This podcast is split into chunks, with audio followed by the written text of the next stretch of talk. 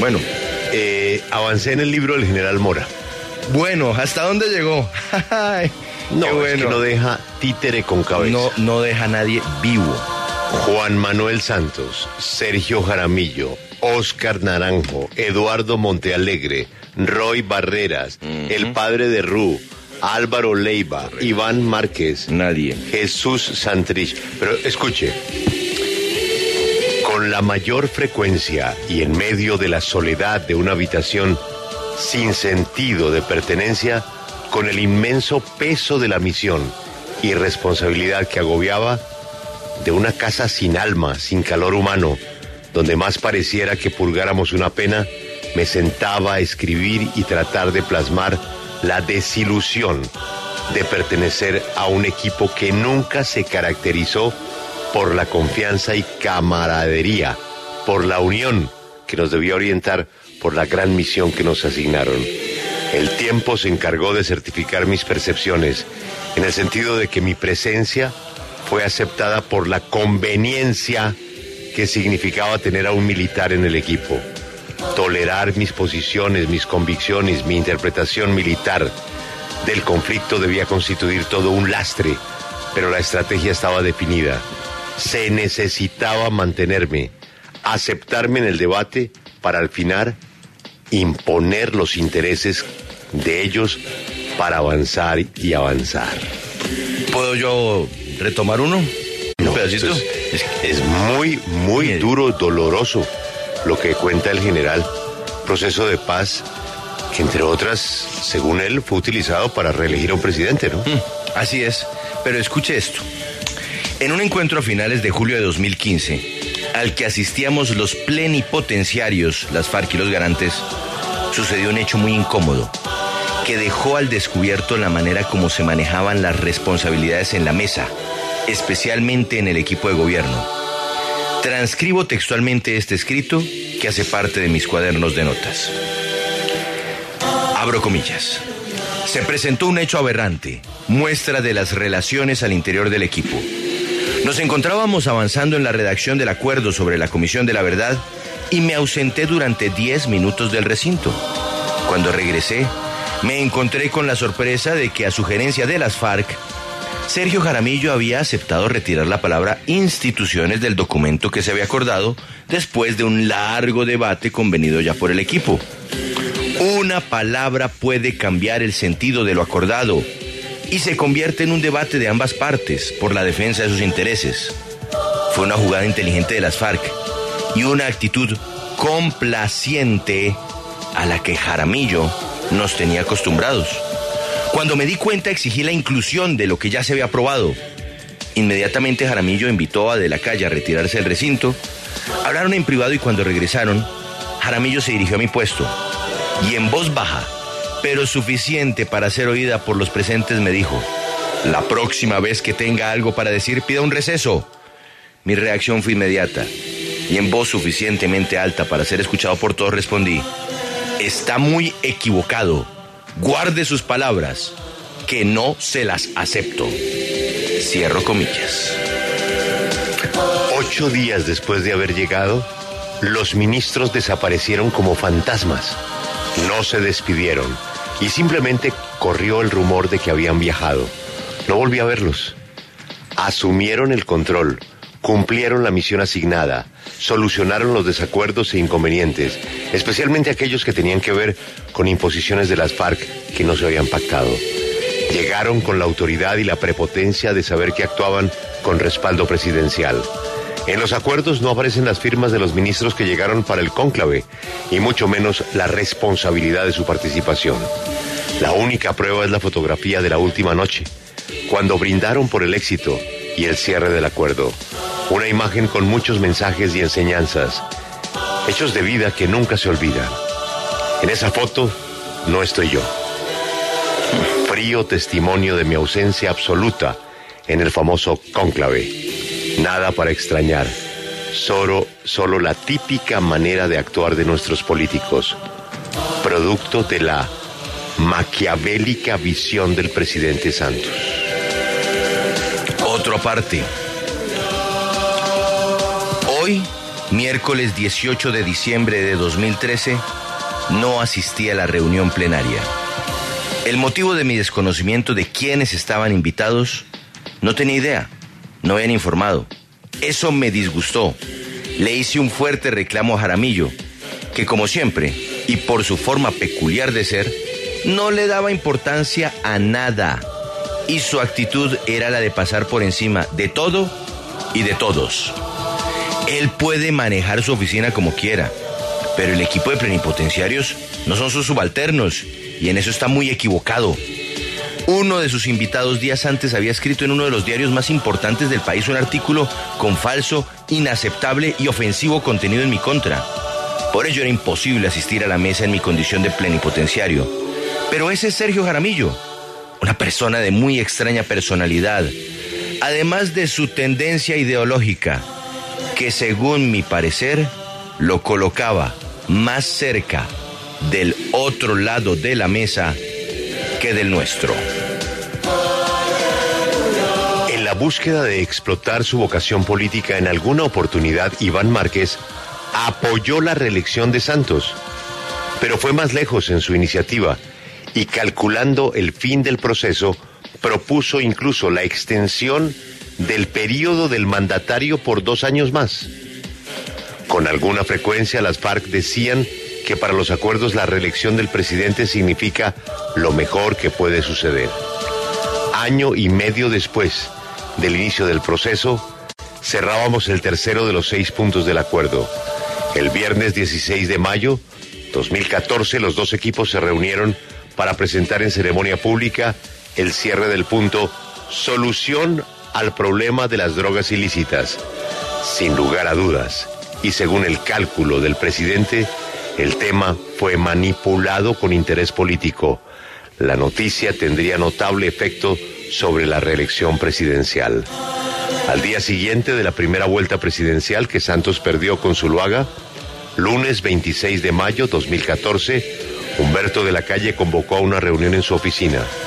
Hablamos de varios temas y en algún momento Sergio Jaramillo propuso que viajáramos a La Habana para hablar con las FARC. Di mi opinión.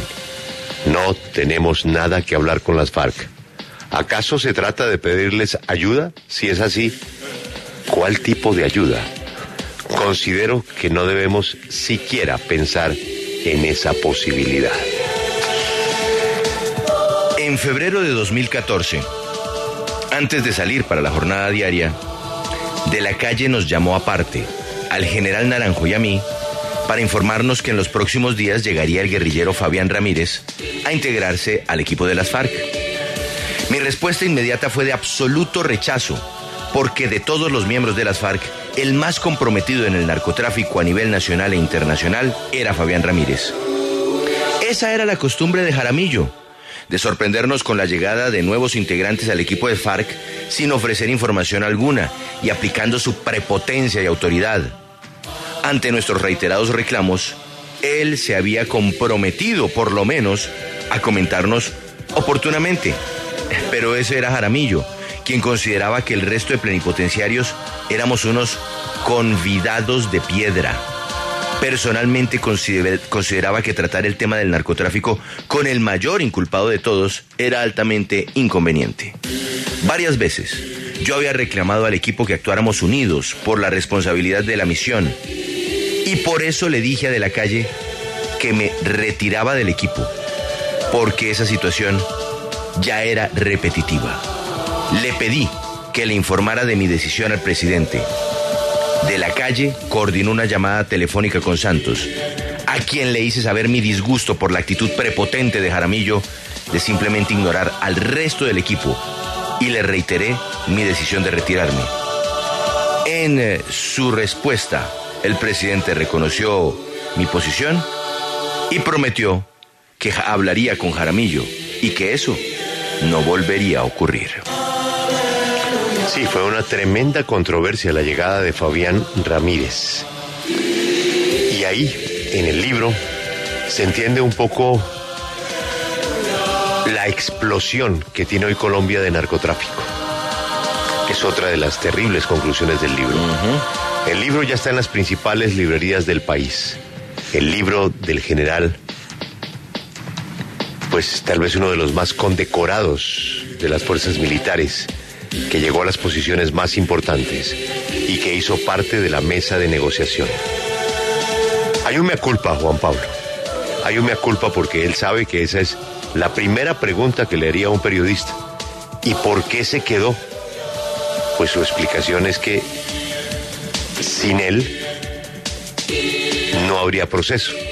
De alguna manera, él aceptará que con todo lo que él denuncia era mejor un mal proceso que quedarnos sin acuerdo. Algún momento tendremos para hablar con el general Mora para que nos cuente eso. Los secretos. Las renuncias de él. ¿Cuántas veces renunció? Oiga, es que. 20. Ah, eh, usted las contó. Es impresionante. veces. Usted va leyendo el libro y cada vez, bueno, no cada vez, pero a medida que se va incrementando la tensión en la mesa, porque va y va subiendo la mesa, mejor dicho, ni siquiera en la mesa, entre los plenipotenciarios del gobierno, el general Mora dice, me voy. Y cuando eh, se sentía maltratado por Jaramillo, anunciaba que se iba. Cuando sentía que se estaba acordando algo que no estaba acorde con los intereses del país, sino que terminaba beneficiando los intereses de las FARC, anunciaba que se iba. Y siempre lo retenían.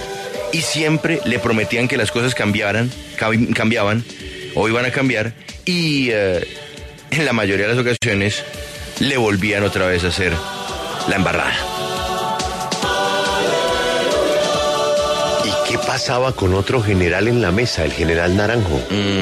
Lo menciona, Pues, pero El general Mora no le aceptó nunca al general Naranjo que dijera que las FARC no eran un cartel.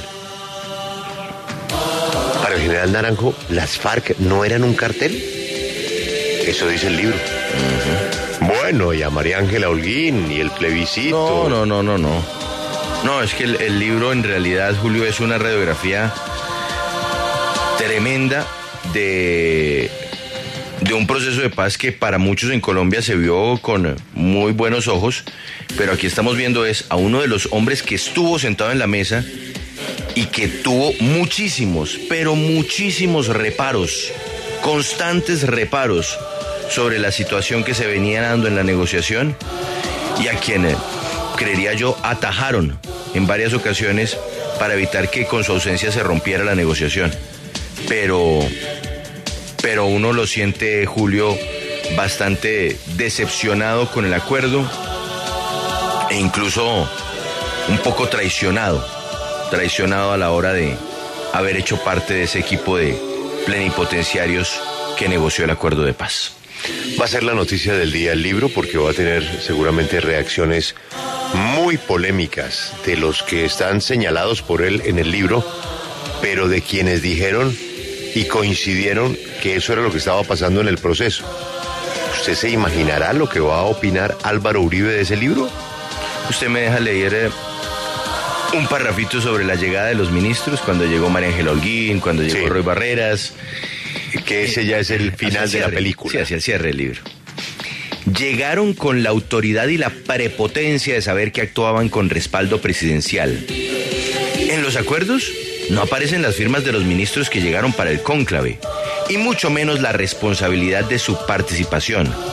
La única prueba es la fotografía de la última noche, cuando brindaron por el éxito y, un- y el cierre del acuerdo. Una imagen con muchos mensajes y enseñanzas, hechos de vida que nunca se olvidan. En esa foto no me encuentro. Frío testimonio de mi ausencia absoluta en el famoso cónclave. Es la W, el libro ya está en la Librería Nacional y en las principales librerías del país. Son los secretos de la paz, así se llama, ¿no? El libro se llama Los pecados de la paz. Casi, casi, casi. Pero, pero sin duda, los pecados de la paz, Julio, son los secretos de la paz. Porque en este libro sí que saca el general Mora Rangel los trapitos al sol de los, eh, del proceso de negociación en La Habana.